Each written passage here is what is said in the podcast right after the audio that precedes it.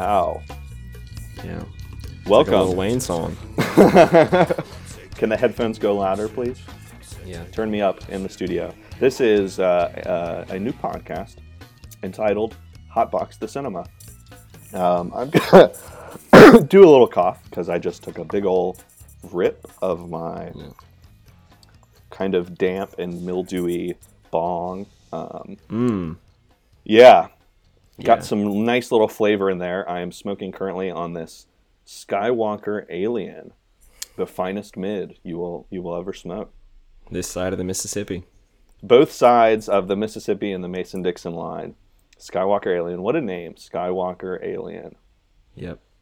I've I've hit the Skywalker OG before, but the Skywalker Alien is new to me. Just as this podcast is to you, friendly listener. I'm your host, Nathan Smith. You probably, if you're listening to this podcast, got here from Twitter, where you can follow me at Trillmore Girls, like the television show Gilmore Girls, but the word Trill instead of Gil. There's a real timestamp on you, I think. I know it's one of these things that I like. I mean, mine is too. I feel a little locked into now, um, and I'm not exactly proud of that name, but it's you just I don't know what you do at this point in the game. It's like Lil Wayne going to Wayne, you know, Mhm. you can't do it. Now he does ads for the new Ghost Recon game. Whoa, Ghost Ghost Yeah. Recon, Tom Clancy, baby. I f- feel I should probably introduce the person that I'm talking to right now, dear friend, and also sometimes illustrious Twitter user. You're a little bit less active there these days. Yeah. Every once in a while, I have a, a banger. You have a good like Joker meme up there right now uh, that people can go look at at ASAP Sunscreen. Seth Shepard, how are you doing? Hello. Earlier, I mentioned that my Twitter name's a bit of a timestamp on me too.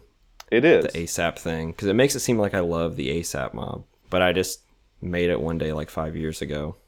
But I mean, did you like dumb. the ASAP mob at that time when you made that Twitter handle?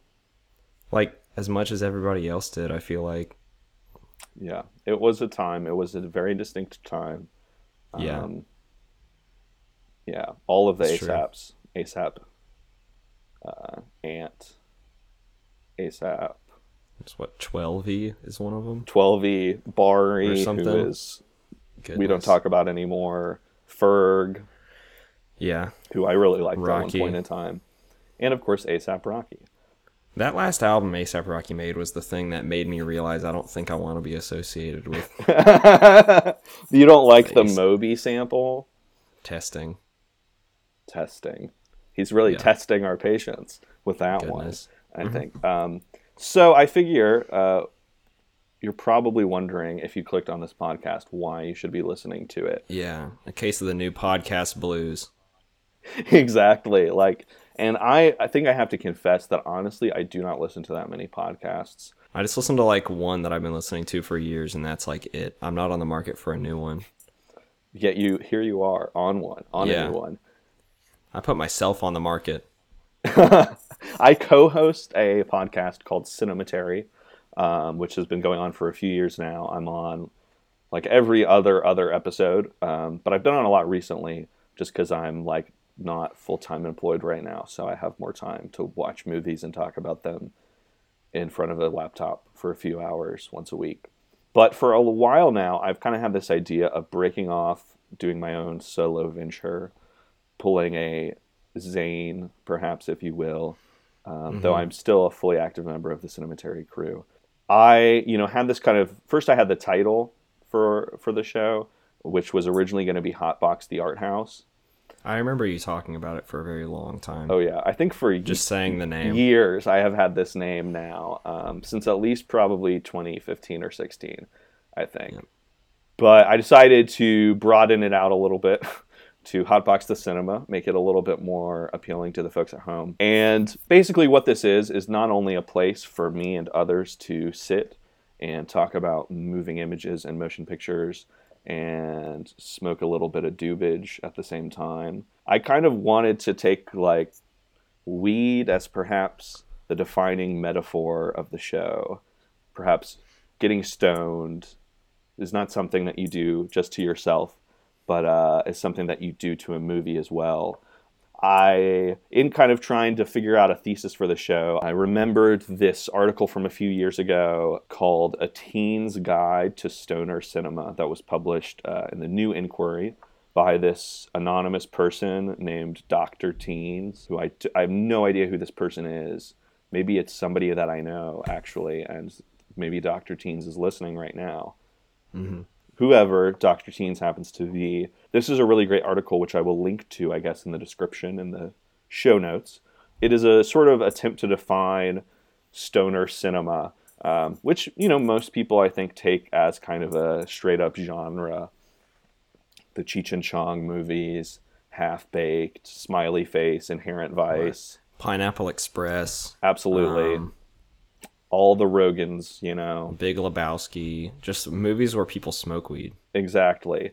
Oh, what was that one? Grandma's Boy. Oh my god. I remember back in my early internet days on on starwars.com seeing like banner ads for Grandma's Boy all over the starwars.com website. Mhm. Anyways, so I was really kind of resonated this article resonated with me because as somebody who is a cinephile, as a somebody who writes about movies and images and media and all that good stuff, um, and as somebody who's also a constant stoner, um, and somebody who, as I've gotten a little bit older over the past couple of years, really started kind of leaning into stoner culture and thinking about that. I don't know. It's just like what that means as a sort of culture or identity or something. I was interested in this article because it proposes a different way of thinking about stoner cinema. The first line is Here's a quick guide to stoner cinema. Number one, get stoned. Two, watch a movie or a TV show or go online and stream, stream something. This is the guide. That is all you got to do. Um, and basically, Dr. Teens says that you know it's not about turning off your brain and dropping out and not paying attention to whatever you're watching, just sort of blunting your mental capacity.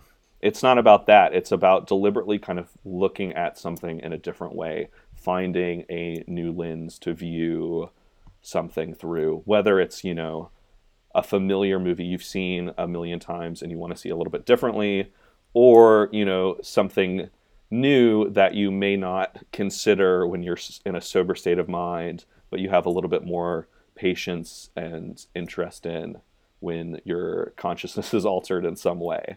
So I was sort of thinking about that as somebody who, in a lot of my own movie viewing practice and in the things that I tend to write about sometimes, or the things that I, you know, like to watch. A lot of times it's about reconsidering and reevaluating movies that have been dismissed or overlooked in some way, things that people thought were bad at one time or trash, finding some kind of productive value in those things. So that I think is sort of the the thesis for the show a little bit is stoning cinema, looking at it in a different way. Whether or not you smoke weed, I, I hope that if you don't smoke weed and you are not into it, uh, that you will still find something of value in this show. Because, you know, it is like, I think maybe sort of the conversations I want to have are like the kinds of conversations you have when you're high and when you're, there's not really maybe a clear end goal, but you find something interesting in the process of talking itself. I think those you don't have to be high, you just have to want to approach things a little bit differently. So I think that's what we're maybe going to try to do here. Yeah. Do you have any thoughts about that, Seth? About stoning cinema? Stoning, dubing up. I don't know. I'm still not really that frequent of a midnight toker, I guess. But it does definitely like put you in a different mindset when you're watching a movie or something. And and there are some movies that I mean I'll find myself getting pretty familiar with, or I've seen it a bunch over the ages, and then you find like a totally new thing in the movie to point out, or a new thing in the movie to actually like you'll find something to watch the whole time. That is Yeah. almost a different movie than the one that you were watching originally, or most of the time it just kind of makes me think about maybe the way it was produced and put together, how that impacts the way that I'm watching it. And also, not just that, but like, I mean, especially a lot of the stuff I've been watching lately, I'll find myself thinking about, even if it's something that, you know, is uh, made in a pre computer age or something like that, thinking about how densely, like, intermediated computers are in all that stuff.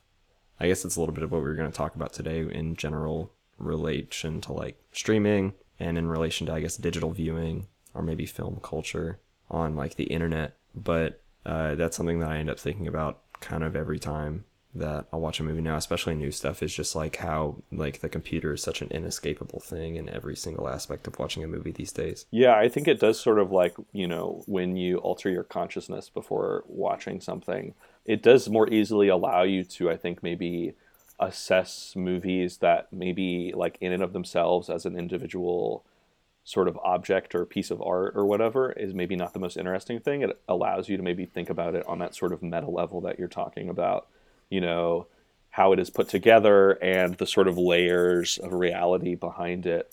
Um, I think for me, actually, like thinking about it, smoking weed and watching like older Hollywood studio movies was really crucial for me, like actually figuring out how to enjoy older films. Mm-hmm. Um, you know, and think about it as something other than just like a historical, you know, duty or whatever to like watch older things and get familiar with them. Uh, I remember like maybe like five or six years ago or something in college watching uh, Orson Welles' Touch of Evil and being really high and just like all of these sort of individual frames really standing out. It's a very plotty movie, but I was able to sort of like look past the plot and just focus on these kind of like individual frames and how they were constructed. Think about the depth, think about the relationship between like you know figures in the frame and and kind of the the depth that's created by distance between people um, you know it allows i think sometimes like individual moments to stand out more in some way like you know you find a hidden feeling in a scene or an image or something and maybe the whole plot of the movie falls away and you can't remember the characters names or anything else but just like that one really intense image or, or whatever it is, you know, is just like intensified.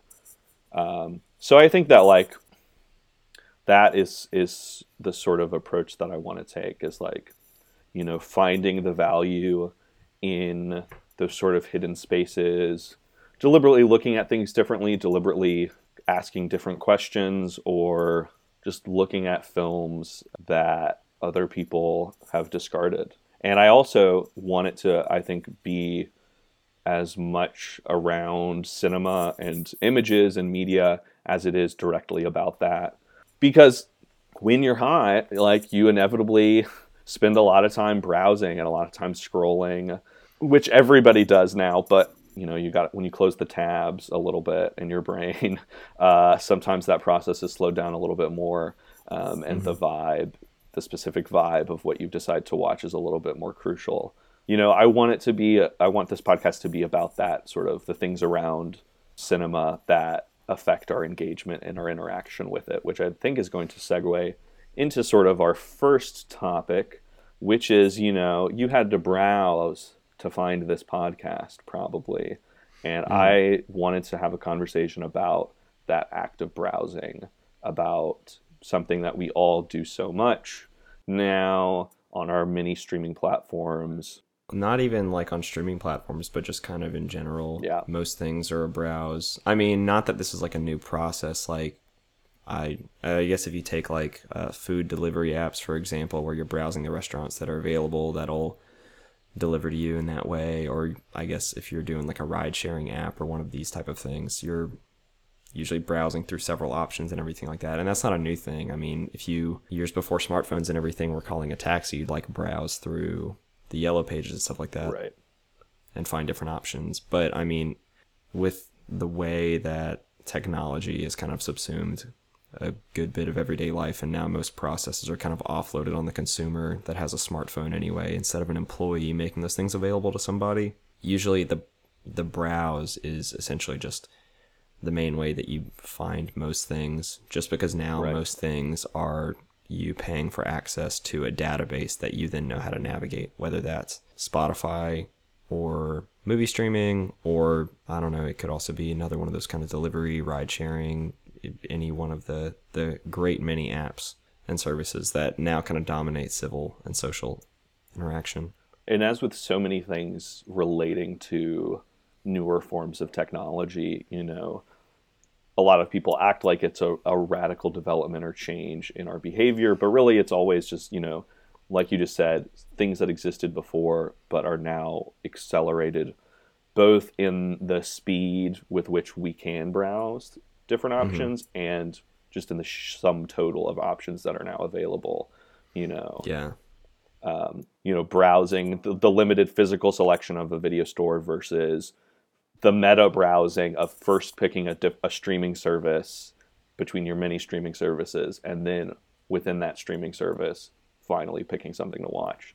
Yeah, I'm not going to say that video stores always had this curatorial like bent they were always on. I guess that's maybe what a video store is now, the ones that are very boutique most of the time in bigger like cultural hubs. Like I don't really know that there's a I mean there are like some like local video Right. stores like around me in Middle Tennessee, but there aren't like a crazy amount. Yeah, I think that now there's this like you know false remembrance and impression of what that was, especially like you know blockbusters and, and Hollywood videos and the chains. They like would divide up movies by genre in the same way streaming service does. The only difference is that you would hold the box that has all the information on it instead of clicking a button and a screen presenting you with that same information. Maybe a little bit different, but also you could use your phone to maybe find more information about hmm. it. And I'm not saying that this is I don't know, I'm just trying to dispel maybe this like false binary between the two. I'm not saying that one is good or one is bad, but it's it's not some radical development. Yeah, and I think that sometimes just the sort of the really hard limits of a space like a video store gives the impression of curation more than like an endless seemingly endless online dump of content does. Just because you know at the end of the day that somebody had to like ar- physically arrange those and stock them on the shelves and obviously somebody designed the streaming service interface, but just the labor is more apparent in the blockbuster because you see you know the teens in the blue shirts right there stocking movies and you know maybe they do have the like the staff selections or whatever but that's still pulling from this like limited selection um, that's always going to have a hard definition i mean you even see on hulu now they have a staff pick section um, at the very end of like all of the movie genres but it's just like i look at it and it's like i have no idea who this staff is i mean i sort of get a some kind of idea of like who the probably millennials who work for Hulu like what they like. You know, it's usually some kind of popular indie or like you know recent foreign thing. Uh, but it's just you know it's just totally invisible. You know who selected those things. Yeah, it's really funny because like on the PlayStation Store on like the PS4, every once in a while, like I'll get on there and just see like if there are any like demos for new games or something, or like if they have a sale, I'll peek through that. But then sometimes I'll look at the front page and it'll have like uh like holiday picks or like what to buy this summer or something like that, and they'll like have like heads of Sony's first mm-hmm. party, like the studios that they own, like usually not I'm not like saying they like do this on purpose, but usually promoting like a another PlayStation exclusive game. And they'll have like a blurb and the picture of the person and everything. So they'll have like that curatorial stuff, but sometimes I'll look at it and it's like very just like the basic milk toast PS4 games, you know. Yeah, I feel like that usually is always what it ends up being. It's just like whatever this the site or the service wants to promote most heavily and always ends up sprinkled in there, which is the same thing with like Netflix's personal recommendations. I feel like more than half are usually Netflix originals. And I mean part of that is just because they have so much of that shit now, but also it obviously it feels, you know, like they're advancing their own real agenda while also trying to pretend to be you know this personal confidant that knows your taste better than you do I feel like it's less that and more they probably analyze the genres that are popular within different bubbles of people and then seeing crossovers Yeah. or things that could be seen as like new takes on something or an interesting take or at least like a passable and watchable thing while you look at your phone and then they'll like maybe attack certain like Venn diagram centerpieces of different genres and audiences. So I guess finding micro audiences rather than something that's going to be the front page like top watch. yeah i mean that seems to be you know in the in the sort of what they produce and at least the very limited information that they give out about their analytics and what they're used for you know it does seem like you know they they analyze and make production and distribution choices based on you know those sort of sub audiences. Like, you know, that is why they have their deal with Adam Sandler because there, you know, there was just like a consistent return audience for his films on the service. Switching gears a little bit, but I think related to this notion of, I don't know, ultimately this is all kind of about access. Um, I think that one of the things that really triggered uh, wanting to talk about this for me was some of the news about Disney Plus recently and the specific tweet thread that they did recently. I don't exactly know when this episode is going to come out, so I don't want to say like last week or a few days ago yeah. or something. Yeah, it was like a few days before we recorded, but it's definitely a timestamp, you know. But basically, Disney Plus, you know, in in the sort of all the hype they've been trying to generate over the past couple of months about their launch, which is at the beginning of next month, they tweeted out basically every piece of intellectual property, both films and television shows, that will be on the service when it launches. You know, it was this fucking massive thread of every movie with the year in parentheses next to it and a nice little image, you know, with the title of the movie and like a picture of the, you know, the cast. Yeah. It was like the rectangle like streaming service browse tile. Yeah. Which is essentially just like a new, I guess like a, a home video market version of a movie poster, just like the iconic thing you see that tells you what you need to know about the movie. You know? Yeah, and it's like this, you know, this weird sort of hybrid of a poster and a screenshot, you know, that has the title and has the Disney logo and has some kind of image of like the main characters of the movie sometimes you know clearly kind of like photoshopped into a background maybe from the movie but you know it's not an exact usually image from the film. It seems kind of designed and manipulated a little bit in the, the way that like you know an image on a poster would be. So looking at that you and i talked about that a little bit because there was a lot of conversation about it on twitter. You know it's like such an interesting historical timeline almost starting with just, you know, the top tweet that's like from Snow White to The Mandalorian. Here's everything that's going to come to Disney Plus when it launches on uh, November 12th. And of course, the first tweet in that thread is Snow White and the Seven Dwarves, 1937. Then Pinocchio, 1940. Swiss Family Robinson, 1940. Fantasia, etc., etc. Going, you know, all the way down until 2019. And the last thing in the thread is the upcoming Star Wars original Disney Plus show, The Mandalorian. And this is just like a fascinating journey through Disney's history and like the history of family entertainment, I guess, more broadly. What were some things that like just stood out to you immediately on the list as kind of w- weird or, or shocking in some way? Yeah, I'm scrolling through it and like it's interesting. Well, first of all, I was thinking about this as we were talking about recording this podcast, and I don't know why they didn't just call it the Disney Vault. Honestly, that's good. That reference is probably lost on some people who are younger, but that just seems like something you do. But also, I mean, it doesn't even have everything. Like, a pretty obvious exclusion and like I totally understand why Disney wouldn't put this on there but like Song of the South is not on Disney yeah. Plus. So it's this weird like journey through Disney's history but a pretty incomplete journey as well. Yeah, there's a really great uh, Twitter account that immediately popped up called Not on Disney Plus that did a like identical thread of every Disney movie um, you know Disney produced movie that is not on Disney Plus, at least right now. And I don't think that included like things made or distributed by companies that Disney owns, like Miramax or Touchstone. They said that they were going to tweet some of those out, and I think that they're you know getting around to that. And it doesn't also have you know like a lot of the Fox stuff, which I think that just like some of those things are now like pub at least public knowledge wise, people are just confused about who owns what exactly. So there were a number of, you know, like you said, Song of the South, um, and then you know there are more recent movies that like other people have, other services have the rights right now, like Solo and The Incredibles Two are on Netflix, and once that expires, you know they'll be on Disney Plus. Um, Another one that stood out to me that's actually in the Disney Plus thread though is White Wilderness. Yeah, which is like the documentary about nature that Walt Disney got an Oscar for, but also it's the one where they were trying to get the first footage of the myth of lemmings committing mass suicide. And whenever they put like the camera and lights around them, I mean, maybe maybe they reacted differently because all the people in weird unnatural conditions that were happening, but also like they just didn't commit mass suicide. So the filmmaker started throwing them off a rock to get the footage of them doing it. Oh anyway. my god.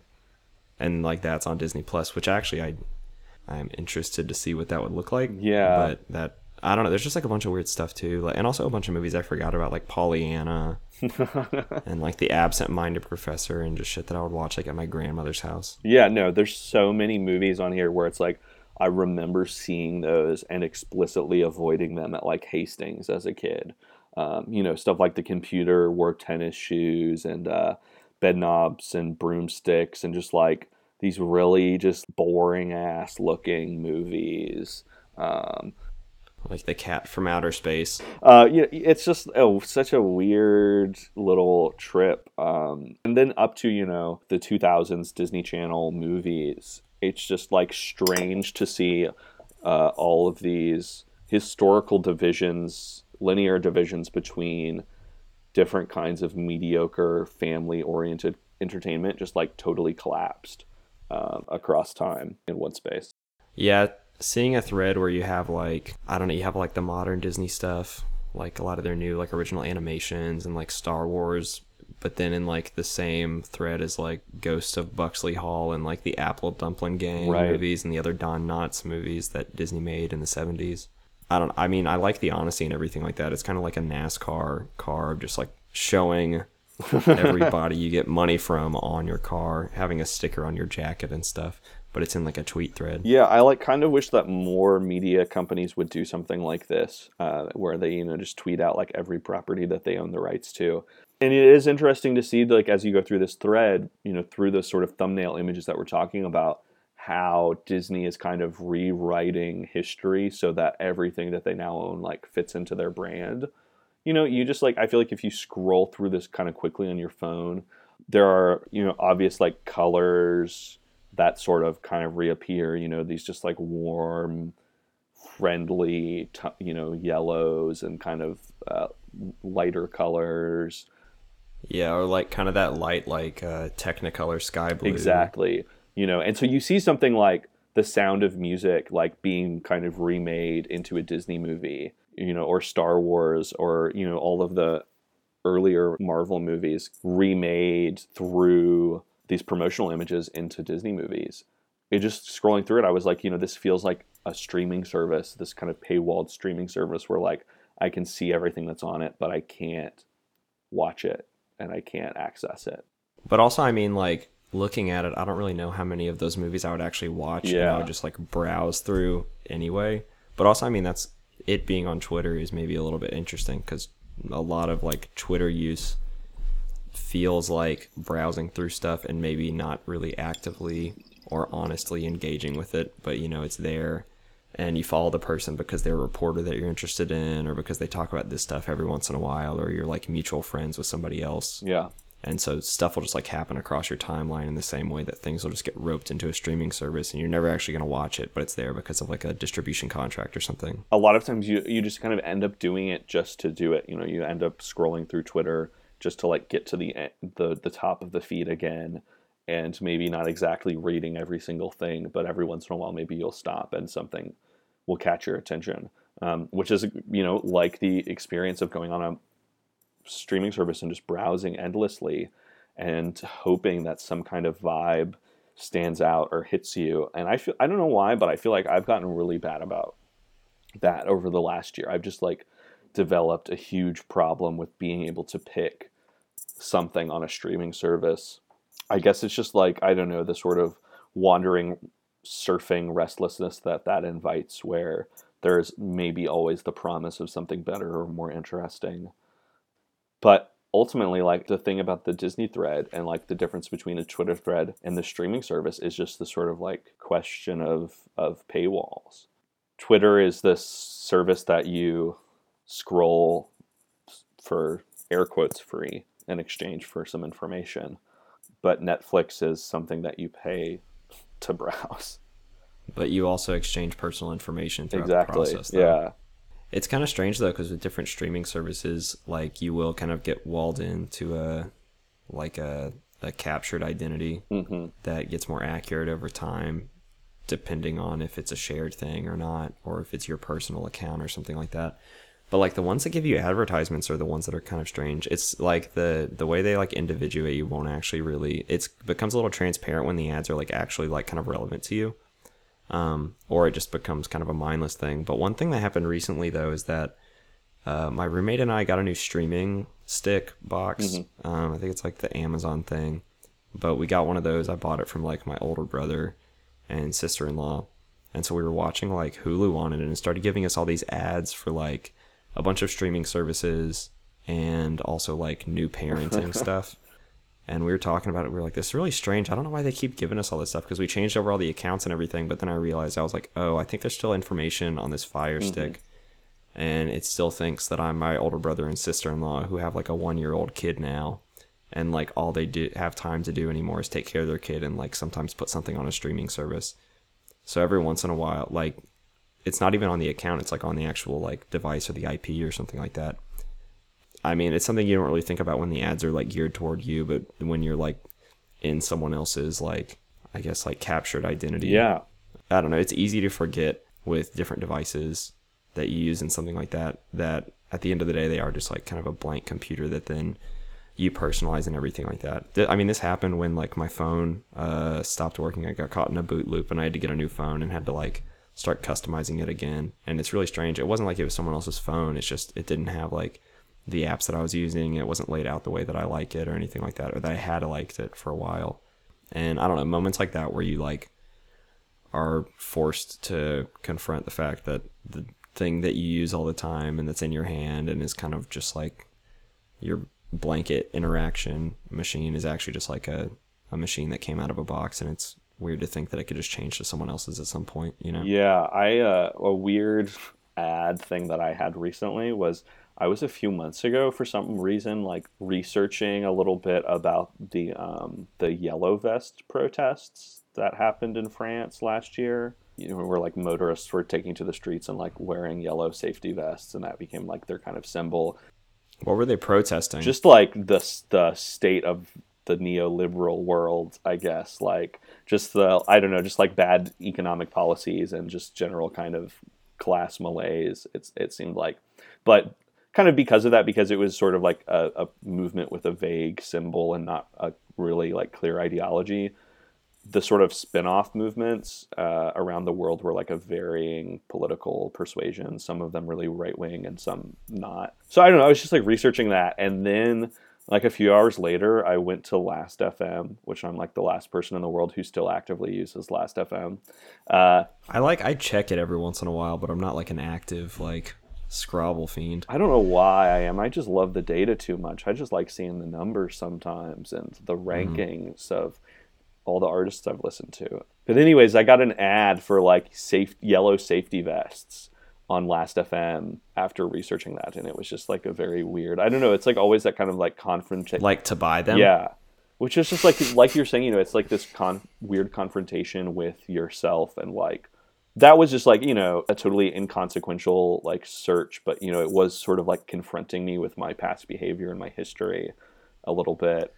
but also it like was almost like suggesting that you join one of like the related branches Yeah. of that protest in like this area of the world. It's funny. I mean, it is just kind of like a blanket, really generic, kind of like archetypal object, but also one that, especially in your specific context, is a really funny thing for to recommend that you buy. Right. And then I don't know, just thinking about somebody in like one of these like insane libertarians in Australia who's like one of the 10 people who did the like yellow vest Australia protests, you know, probably like clicking on an ad for a safety vest and going to Amazon and then like buying that and then wearing it to protest is just kind of funny. You know, I don't know, like you're that that experience of being given somebody else's like ad assembled identity is um you know it really just reminds you i think of the like the way that you know algorithms and data mining produce like a very very personal screen experience Yeah. And again, this this we were talking about how things aren't really like new. This is also not one of those things that's new because ads literally change based on the type of person people think are watching a TV channel, you know? The target ad age for like Fox News or for like one of those like home and garden networks that they'll put on at the doctor's office or like soap operas, one of those things usually skew a bit older than like I don't know, watching Right. MTV, which even then I'm sure that age group skews maybe older. Yeah, I mean, I gr- I grew up watching a lot of like old sitcoms on TV Land, so I was like constantly seeing like the scooter store and like Colonial Penn Life Insurance and AARP and uh, diabetes, you know, Life Alert commercials and stuff, and just had those like memorized in my brain because those were the only commercials on that channel pretty much because it was just you know assumed only old people wanting to relive uh, their younger years of, of watching television you know it was assumed they were the only audience for tv land. But yeah no like that's a i think an essential point because it is just this like increasingly isolated you know the, tar- the target demographic just like shrinking down and down and down and down until it's just you which then you know i don't know you know television in its this is a totally different kind of topic but television in its earlier years was this just because people didn't have them all you know in their homes you know it was a communal thing where like you would go to the bar and watch whatever sporting event whatever boxing match you know on the very tiny screen way in the corner. Um, and so it's just this like you know further whittling down of like the the audience into this like total solitary experience which then like makes it weird you know browsing a streaming service with somebody else because then you get ads for things you've looked up. And like maybe it's totally inconsequential but it is still like oh like you know there's your history of looking up toilet paper or something.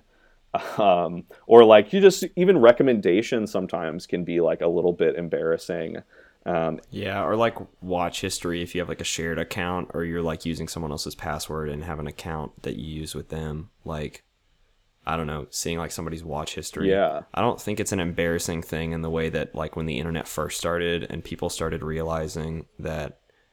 Well, this wasn't the first time people realized that people were weird, but it was like a new type of weird that people allowed each other to be yeah and we're figuring out that everybody i don't know like the way that like memes started as just like really cringy but a thing that was a communal type of experience and now memes are so far splintered mm-hmm. off in all these different directions for all different types of like subgroups on the internet but i mean back then i remember like i don't know people being like embarrassed about really specific interests they would find on the internet but now it is almost like kind of an expectation that people like go down. I mean like what the youtube rabbit hole the whatever rabbit hole is like a common phrase these days yeah. for something that people will just like do and find this thing and there's not really a shame associated with it anymore just because everybody kind of does it Yeah, it's. I mean, it's interesting. Like, you know, Netflix Instant early on did have a social component where you had like taste profiles and you could have friends and stuff. And then after they ended that, I remember a few years later, like maybe the beginning of this decade, there was a brief attempt to like integrate Netflix with Facebook. So like you watch something on Netflix and it would post to Facebook if you wanted it i remember that but yeah. that you know never really took off in the way that like music i feel like you know social streaming did. Um, just because it felt like part of the thing about netflix was just that like it allowed you to w- watch things that you were maybe embarrassed or ashamed about. Um, but then i feel like i remember but ahead. yeah, but I feel like it kind of had like I totally agree with you that there's like not shame anymore because I feel like shame became maybe so like codified where like it was acceptable to watch things that you felt ashamed about watching because everybody could kind of do it in their personal Netflix space. So now it's totally okay that there's no shame. people like will very commonly talk about what like Netflix and chill.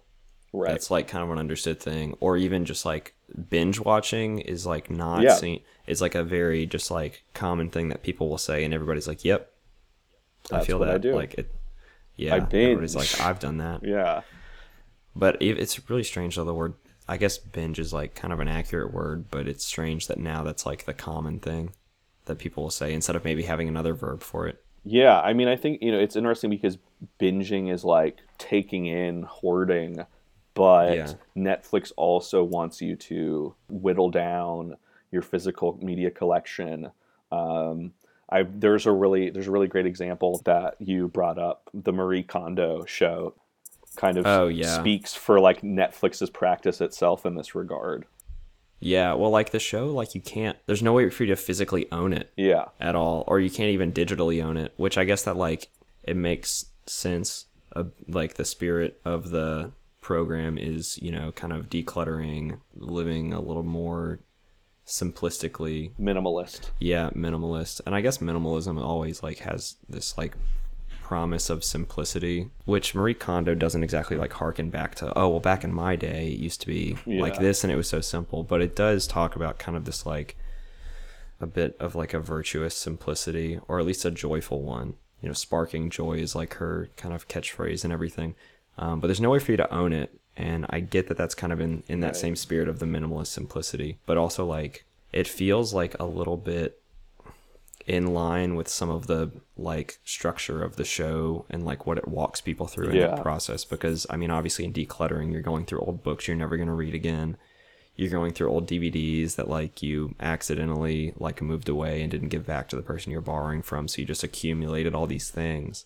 But it to be a bit cynical does feel also like maybe a deployment of like Netflix and the general streaming service, all digital, all subscribed, um, unowned kind of lifestyle that a lot of these companies try to purport. It does feel like a bit of like an application guide for a lot of that. Yeah. It, it's like, no, it's, I mean, it's this kind of, this totally false minimalism because, uh, you know, at once it's like Netflix wants you to cut every, all the media in your life down to the black box that allows you to watch Netflix. So, in the literal physical sense of decluttering, you know, they're like in line with Marie Kondo's practice, but then it's maximalism in terms of consumption. Well, it's not even consumption. It's just, like, options to be consumed, and it's very unintentionally, or at least seemingly unintentionally curated. Or I guess it's curated by business rather than like a. They don't really have like a paid curator. I'm sure. yeah, it's you know, it's just this auto loop of like absorbing content, but then it also you know, because you are cutting down, uh, ostensibly cutting down on the amount of DVDs or Blu-rays that you own or whatever, you know, it kind of obscures the fact that it's there's a kind of maximalism in the um, you know the server farms that it requires and the physical spaces that are required to maintain this entire very environmentally taxing system of of viewing Yeah. things. And the thing about Netflix that's curious to me is I feel like almost every other streaming service is kind of predicated in you like not actually using it to its full capabilities. Amazon I feel like, you know, has all this content, but they make it really hard to sort through and really hard to find things because I don't think they want you to watch everything because then they have to spend more money if you're watching everything on on the service whereas Netflix, you know, they immediately keep you going into more content. Yeah, but also like the I guess this like religion of minimalism, as it is kind of just like gone on on the internet in terms of like if you look at the minimalism subreddit, there's like a very like articulated and very much kind of I guess like an affect is Yeah. maybe the best way to describe it. The way people like portray minimalism in their lifestyle and everything like that, or at least the way people will promote themselves as living minimalist. There's always this kind of object fetish Absolutely. The the meaningful objects and everything like that. And people also do this in media collection in general, like record collecting has become a thing in the last couple of years. Steelbook. Steelbooks, but also like I mean in film culture like there's like this uh supreme value or supreme like warmth that people attribute to celluloid. And I'm not saying that's wrong, but also I'm saying Yeah, like yeah, yeah. the experience of a celluloid viewing versus the experience of a digital projection are given two very different valuations. Um, and I understand those are two different experiences, but also like there's very much like a the tangibility and the old ways things were done are given this very uh, uh, supreme echelon over like whatever the newest thing is. But to like watch something on Netflix, there's such like an absolute like there's like a total absence of intention that goes with it, or at least like when you're talking about like the act of scrolling through and everything, it's so easy to just like slip into a movie because if you idle for too long to think about it, it'll say, So this is what you want. All right, I'm going to go and start playing the trailer, or I'm going to go ahead and just start the movie right now, and everything's going to fade away, and you just unintentionally slipped into watching V for Vendetta or something. Yeah, I mean it's like it Netflix doesn't even give you the option of watching a trailer like Amazon and Hulu do. It's it's just the movie. You have to start watching the movie if you idle on it. Um, and then if you even watch, you know, 10 seconds of it on accident, it will show up in your history as like a thing to continue watching. And it's like I didn't actually feel like uh, you know, watching Brooklyn's finest like right now. I'm not in the mood for that. But it will be there to remind me. Yeah. Um, and I think that what you point out about the like now the greater evaluation of some physical forms of media now that there's the sort of scarcity about them brings up something really important because Netflix is very much in the physical media business. I mean, you look at Roma, you know, a film shot digitally on um, a sensor, a, on a camera sensor that is, you know, supposed to emulate air quotes like 65 millimeter film stock, but it's just really digital. Um, you know, was released uh, on a 70 millimeter print. They did the same thing with Okja, struck 35 millimeter prints of Okja, a movie that was also shot digitally which there's really not any reason to do that. Yeah. Like, if a movie is just kind of standard digital, like, there's not going to be any really added benefit to making a film print of that. But because because their theatrical releases are so limited of their original movies, they have to turn it into this like physical big splashy event. Yeah, like here in Nashville, like the non-corporate theater that shows a lot of like limited run movies and a lot of repertory stuff also like has kind of a partnership with Netflix in a way. Yeah. Like the it's called the Belcourt but they got like uh, Martin Scorsese's. They're both Martin Scorsese movies, but they got like the Bob Dylan documentary, which makes sense to show in Nashville. And then they're also getting like The Irishman for a week. And it was strange because I went to see a movie there like last week, and there's a preview for The Irishman that goes on, and then at the very end it says available on Netflix yeah. this day. After like the theatrical release thing. So I mean, even beyond just like the tangible object of like a film reel, also like being in like the business of the the cinema space. That's I mean that's ultimately kind of what Netflix is at the end of the day. It's like in the space business. I feel like it's more in the vibe business. I mean, it, yeah, but they go hand in hand, don't they? You know, um, the space in which the vibe you have to have a space for a vibe to happen. Which came first? Wow, the vibe or the space in which the vibe was? I don't know. But you know, you mentioning the logo playing at the end of the Irishman trailer, like I actually I forgot that I saw a 35 millimeter print of Orson Welles' is The Other Side of the Wind. Um, it had the Netflix on it, and it had the Netflix logo. So I saw the Netflix logo literally on film, which was just this insane cognitive dissonance of this like the most digital image I can think of. The Netflix logo. It didn't have the cha-chung thing. It was like a different, like fancier kind of logo, more prestigious maybe. Um, I feel like the way I would want to watch The Irishman though, if I go see it at the Belcourt, would honestly be them booting up a Roku stick hooked up to oh, the projector, yeah. signing into their account, then scrolling over to The Irishman, clicking it, and then it starts playing. Or just buying like one of those unlocked, like uh, jailbroken. Uh, like Amazon oh, Fires yeah. coming preloaded with all the streaming services. Just get one of those. Um, that but, was what the one I got from my brother was, but he like upgraded to another one a while back, so that's why he hadn't been using this one and was down to sell it. And all mm-hmm. the stuff like the the community who's doing all of this like torrent streaming and everything has since like moved on to other stuff, or they've been like mm-hmm. updated out of being able to use the versions that were on that that Fire Stick. Oh damn.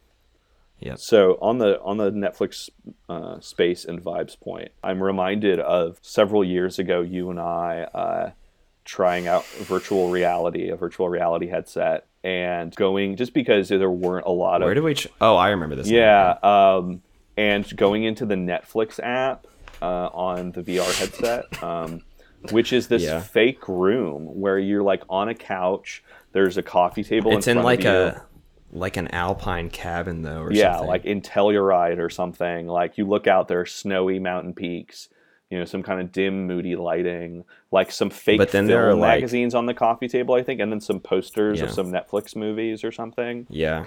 And then whenever you click play, this room goes dark, the fire goes out, I think underneath the screen yeah. where this movie is mounted over the fireplace. And then you just watch the movie. But it's funny though, because actually the YouTube app, uh, this was on like a Google. A, it was on a Google Pixel, like yeah. their their it was the first generation of it, but they had like their phone headset thing where you could do VR on your Google Pixel. And the YouTube app on it was actually just like the total opposite in terms of like uh, yeah. I guess Netflix and viewing is like this warm experience, very like a cozy thing. You're inside when it's warm and it's cold outside and all that. But the YouTube app is like you're just in this like black concrete room with just a an unadorned uh, screen just directly in front of you that you can enlarge and and make smaller at your will. No, it's like the the Netflix app. You know, the colors from whatever you're watching sort of seep into the room a little bit. The light, like there's a fake kind of light effect going off the screen like there would be if you were watching something in the dark at home. But the YouTube is just like it feels like you're in a fucking CIA black site or something, just like with the blinders on, just looking straight ahead um, at whatever yeah. you decide to watch. I one more point, I guess, about like I guess digital hoarding, minimalism articulated through like holy objects basically. In terms of digital media and even digital ownership, like it's still this like very intensely mediated process where I guess for an example, on Twitter, I like replied to a guy who was giving out game codes for this new game and I was one of the randomly selected people, so he DMs me a code for it. I download it on my PlayStation, then I get home after work that day and I was like, I'm gonna try out this game but I go to do it and like there's some weird like PlayStation Network error to sign into their online service. It wasn't wrong with like my my internet service at my house. It was PlayStation's service. Something was going on with the account. But it uses that to authenticate digital purchases. So like I wasn't able to play the game that I mean even though I was given a code for it, it's a purchase code. Like I I legally obtained this game, but because you did not break the law. I did not break the law. You are you are not a crook goodness. But even though I went through all this process and everything, because something was happening with PlayStation's service that they used to authenticate everything, like I wasn't able to play it. And I mean, that's something that a lot of these streaming services and media companies in general don't. I don't know. They just don't ever plan for the fact that like sometimes you're just offline, or sometimes like they fuck up and you planning your whole life around their convenient service isn't always like a convenient thing. Yeah, I mean that's you know to Marie Kondo again. You know, like you said, you can't own that. I mean, I don't think you can own most Netflix original things. I think like the first season or like House, se- of yeah, House of Cards, Orange is the New Black, that kind of stuff for the first couple seasons was on Blu-ray. Yeah, I mean, I'm sure there's like a Lilyhammer DVD out there somewhere. Yeah, and like I'm sure the Irishman is going to get a really fancy like boutique Blu-ray treatment. You know? Oh, I'm sure.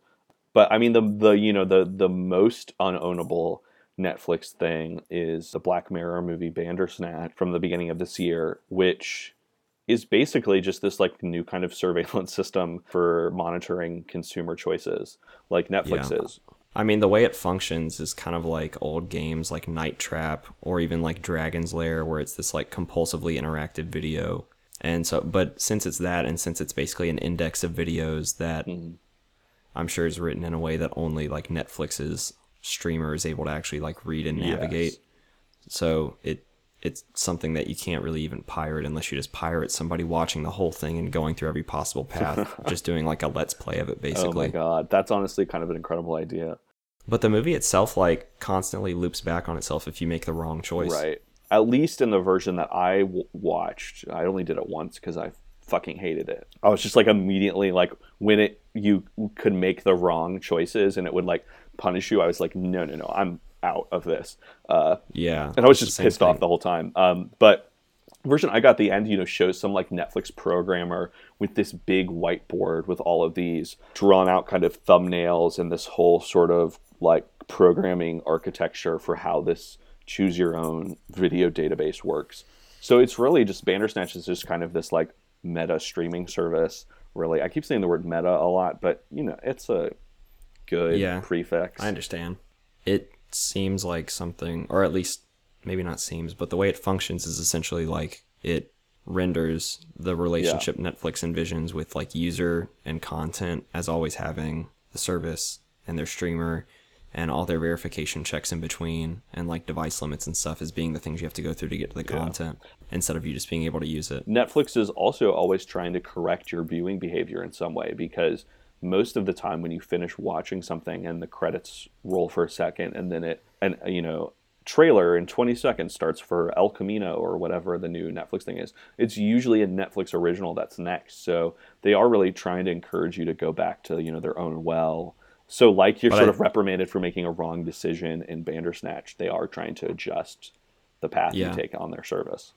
But yeah, it like totally renders that that intermediation and the relationship between user and content. It makes that into like an actual Netflix original itself. I mean, they promote their Netflix originals to because it's new stuff and they're trying to convince people not to leave, but also like probably because they're trying to get people to take the on ramp to get away from like like content that's about to leave yeah. to the 20 other streaming services being started up by the major media production or production corporations. Yeah, they are. I feel like trying to sometimes make you a little bit ignorant of the like absences that are there. Like they try to do their best to make it make you forget about the movies that aren't on their service. Um, Mhm. Which I feel like to as we sort of wrap up to go back to other kinds of streaming, like we were talking about in the beginning. You know, not just streaming for movies. Streaming for movies? Why did I say that? That sounds like fishing or something. Like I'm gonna go stream me some movies. Uh, Yeah. I'm gonna stream Well, for I mean, some people films. People will like say like I was just watching some Hulu, watching some right Netflix. yeah my interests are netflix but you know i feel like music streaming and spotify in particular because that's the streaming service that i use it has a harder time like making you forget the gaps like you threw an example down uh, in some notes as we were Oh. planning this that i thought was like a you know just a song that's like you know the black the perpetually blacked out song on an album that Yeah. there's not copyright clearance for Or like you have to buy the whole album to get access to this song. right uh, what what song is that seth Jeez, this one was Maria, I'm Drunk. It's the Travis Scott song off that Rodeo album, but it had Justin Bieber and Young Thug on it, and I can only assume it was like some problem with like Justin Bieber's management or something like that. yeah As the reason the song wasn't on streaming services. Like the album came out in what, like 2014 or 15? Yes, 2014. No, 2015.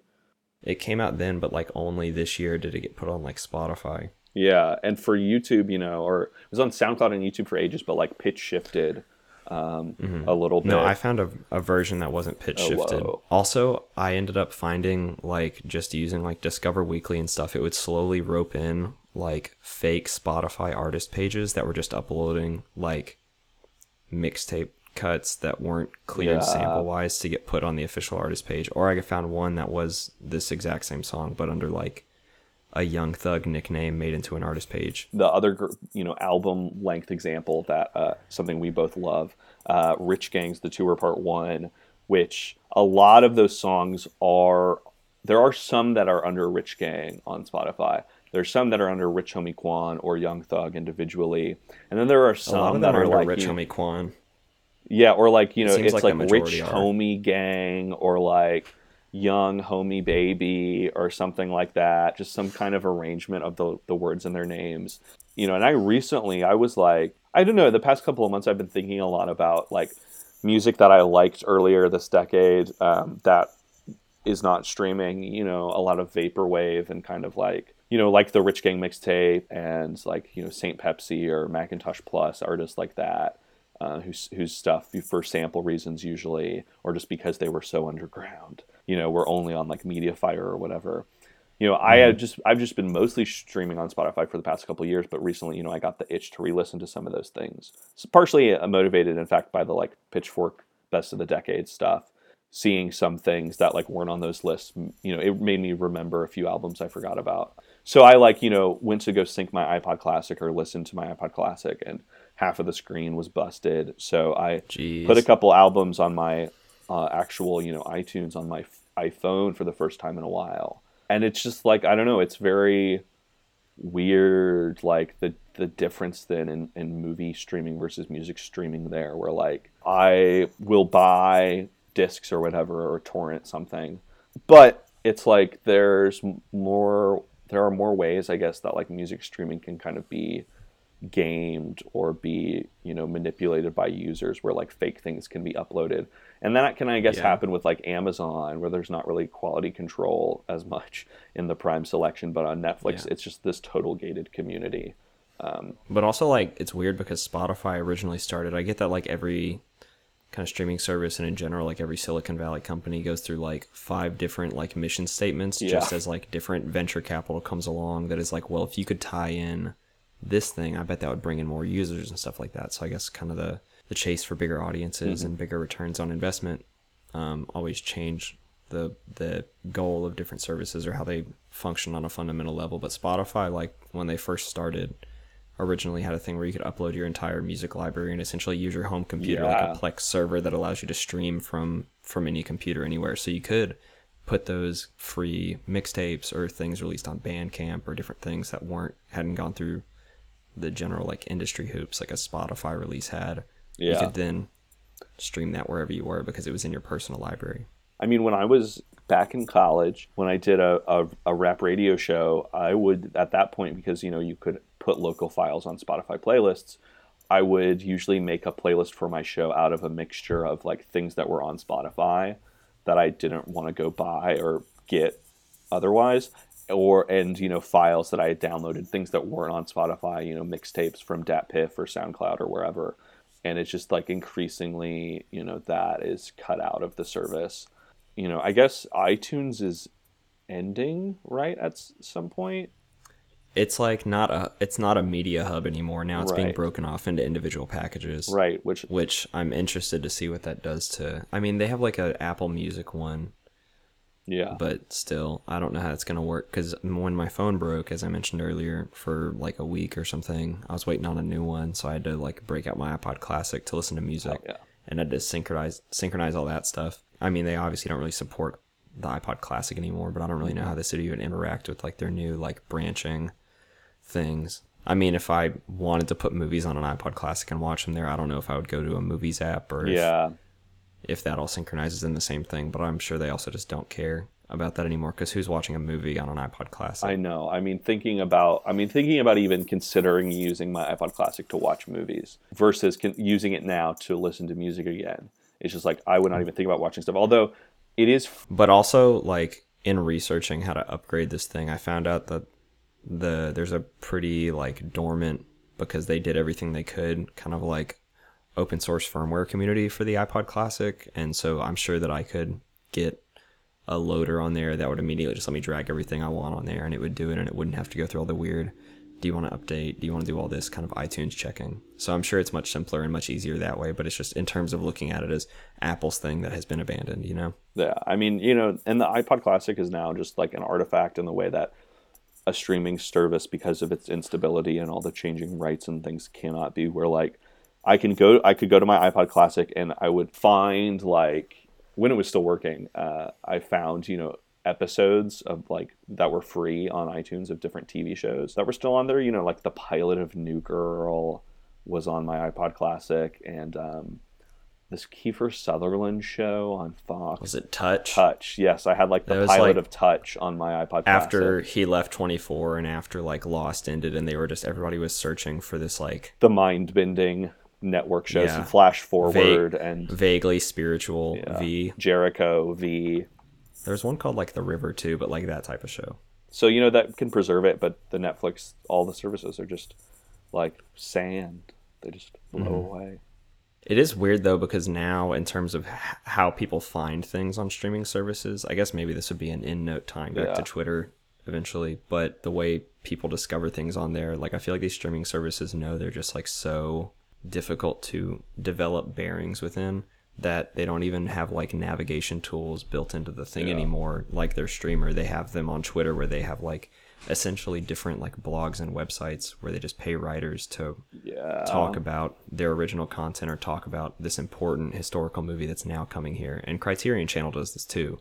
Yeah, I mean, there's this whole sub industry now of so many sites. Their entertainment sections or film sections or media sections are almost exclusively like the best movies coming and going from Netflix this month and that's been happening for like years. It's like and it's thing. just all you know, pretty much all the same. I mean, there are a few, uh, you know, more specialized columns. Like um, my friend uh, Kristen Kim has a great streaming column at the site Man Repeller. That's you know more curated, like individual picks. But most of the time, it's just these straight up lists mm-hmm. that you know dozens of sites just kind of post the same thing. So it's just outsourced. Mm-hmm. You know that act of letting you know what's there. But now, like even like Netflix has like their like their sci-fi like picks Twitter yeah. or something like that, where they pay a writer to go through and pick out stuff and make tweet threads, explain why it's good.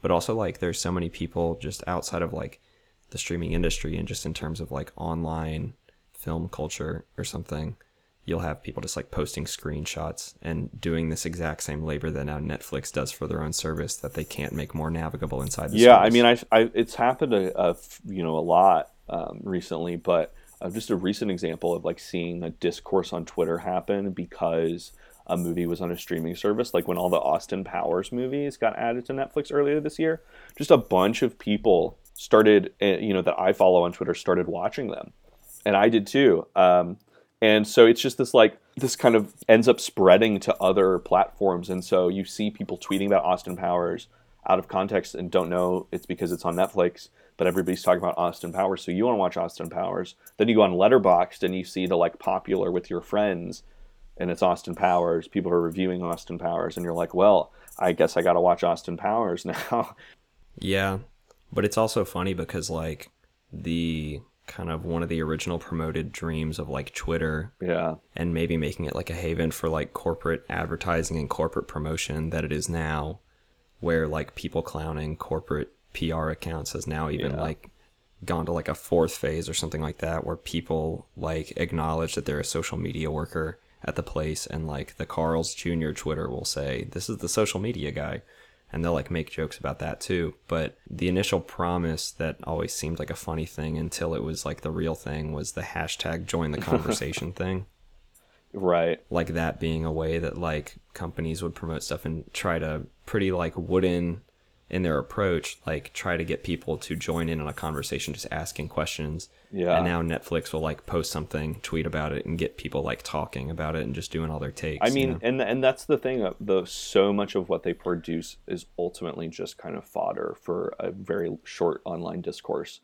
and you know, like El Camino, the Breaking Bad movie. but i mean this isn't even like limited Right. to Right, netflix right, right. No, though not. like I, I think like the the event of the Joker is going to be more remembered than the actual movie. Yeah, you know? no, I mean, I guess it's just kind of how cultural production works a little bit now. And I mean, things are always made at some level to be discussed and talked about, but it's just accelerated, like we've been saying, you know, all of these kind of trends are. But it's just like, you know, very weird to revisit Netflix originals that people talked about for a couple days or all of that dies down. Like, I went through this weird phase earlier this year of like watching some just like sh- junky streaming documentaries and like watched that like Jim and Andy, mm-hmm. Jim Carrey and Andy Kaufman Man on the Moon documentary, which like nobody is watching anymore. Mm-hmm. You know, it was just like a you know showed up on Netflix and people watched it for a little bit.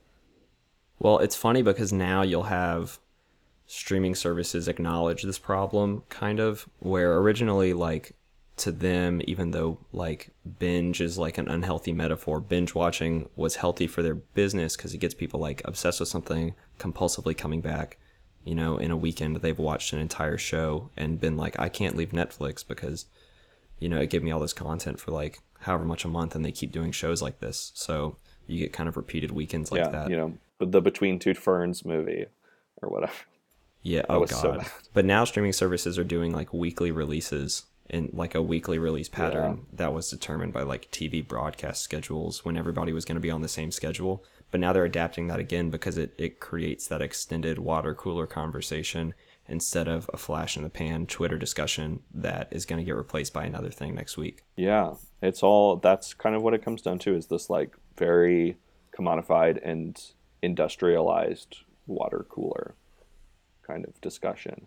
And really it's just like because it happens so quickly now, it's like that is only what the media objects sort of end up existing for a little bit because I don't know if like a, a TV show is really ongoing and the discussion is really spread out over time. There, it's a little bit easier to like think critically about maybe the quality or what's valuable about it. But when it happens so, Or sometimes it'll make you stop Yeah. watching the show and you have time to think about Yeah, it. Yeah, exactly. Because you'll be like, I don't really want to spend this time doing this this week. I'd rather do something else. yeah, no, it, it really you maybe don't watch all of the show for that reason because you lose interest.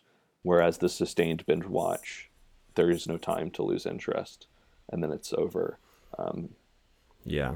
But so we were talking about those Disney Plus Yeah. images earlier looking like screenshots and things that are easily able to spread, but the same way like I'll find movies all the time because people on Twitter start a discussion about it or they'll post screenshots and those are really easy things to to retweet cuz I mean, I might be more likely to retweet screenshots of a movie I really enjoy that are really vivid and Yeah. communicate what makes the movie so so different or something more than I would like a full 280 character tweet or an even worse like a thread about it you know Absolutely. I mean, it, it kind of goes back to a little bit at the very beginning of the show um, when I was sort of laying out the thesis. I mean, talking about like stone viewing and, you know, moments kind of standing out. The screenshot is sort of like almost kind of a metaphor for that. Like, you know, this very, Yeah. just like snatching these frames out of the film, out of context of the kind of the movement or whatever, just like reducing the the mo- the entire experience of the movie to those intense images. But even then, like there are video games that spread in the same way, much less screenshots actually though, but like a lot of them through like GIFs that don't have sound at all or anything like that. Like the big examples like the Untitled Goose Game that recently came out that is called the Untitled Goose Game because they put out just like a teasing little GIF of the game. And then people took to it so much and got so excited by this GIF and were like, I want to play this game that they just called it the Untitled Goose Game to the point that it became enough of a like a meme that they just kept that as the actual title and now have made like millions of dollars Mm-hmm. off of this thing. But I mean that's that's a way that like indie games spread. There was like a Lizzo like remix of the Goose like Goose game footage. That was like somebody edited Juice to be like to sound like Goose, and then put it over Oh, footage from the game. So you know, yeah, I thought you meant that she officially did one and I was like no, very taken no, aback. that would be a little wild. Um, but yeah, and so it just like so naturally kind of mutates. I mean, memes are viruses ultimately. You know, they just spread like that and and die out sometimes and come back yeah. a little bit different. That's really kind of what it is. I feel like probably at this point we should maybe wrap things up. Do you have any final thoughts on streaming and how you engage with it? Uh I think you should start torrenting. and get a That's true. Do do like TJ times six. You know, get on the dark web, get a VPN, and just like rip all that shit. Get a hard drive for the Yeah. apocalypse. I mean, we're we're Start a Plex we are server. media survivalists out here just like every anything and everything all of those like terrible disney channel original movies that are going to be on disney plus i'm just going to get those off youtube put them on our hard drive put it in a storage like Yeah. freezer and But you got to get like extra hard drives to refresh it just in case like any Exactly. of the parts of the hard drive die off in the process of being not used. we're backing the fuck up 2020 is all about backing up your media i haven't backed Yeah. up my computer in something like 900 days which is real Yeah. dangerous like Iron Mountain is about to get loaded with the Minutemen, motocross. Oh Pollyanna. my god. Oh, motocross. Luck of the Irish. um, 13th year, Oh Smart God, House. I can't. The Big Green. Smart House directed by LeVar Burton. Fun fact. Wow. Yeah. An icon. truly. Um, so on that note, it's been really fun. I think doing this first episode of Hotbox the Cinema. Yeah, I had I had fun talking. I don't really know if this makes for good listening material, but I guess if you're listening to this right now, it was passable. We'll see. I mean, I'll I'll try to do my best little edit on it and make it passable radio. Mm-hmm. Um, you know. So yeah, uh, you can find Seth on Twitter um, at ASAP Sunscreen. Anywhere else? Uh, no, just the ASAP sunscreen. I guess everything else just kind of ends up linking back to there at some point. So that's the hub. Awesome. And my hub is at Trillmore Girls. Um, hopefully, you know, if this project continues, there will be a Hotbox the Cinema hub. Um, I think I would, you know, like to get an email address going so we could maybe get some uh, mail mail. going. Maybe I'll set up a hotline, a Hotbox hotline. Um, you know, like one 800 420.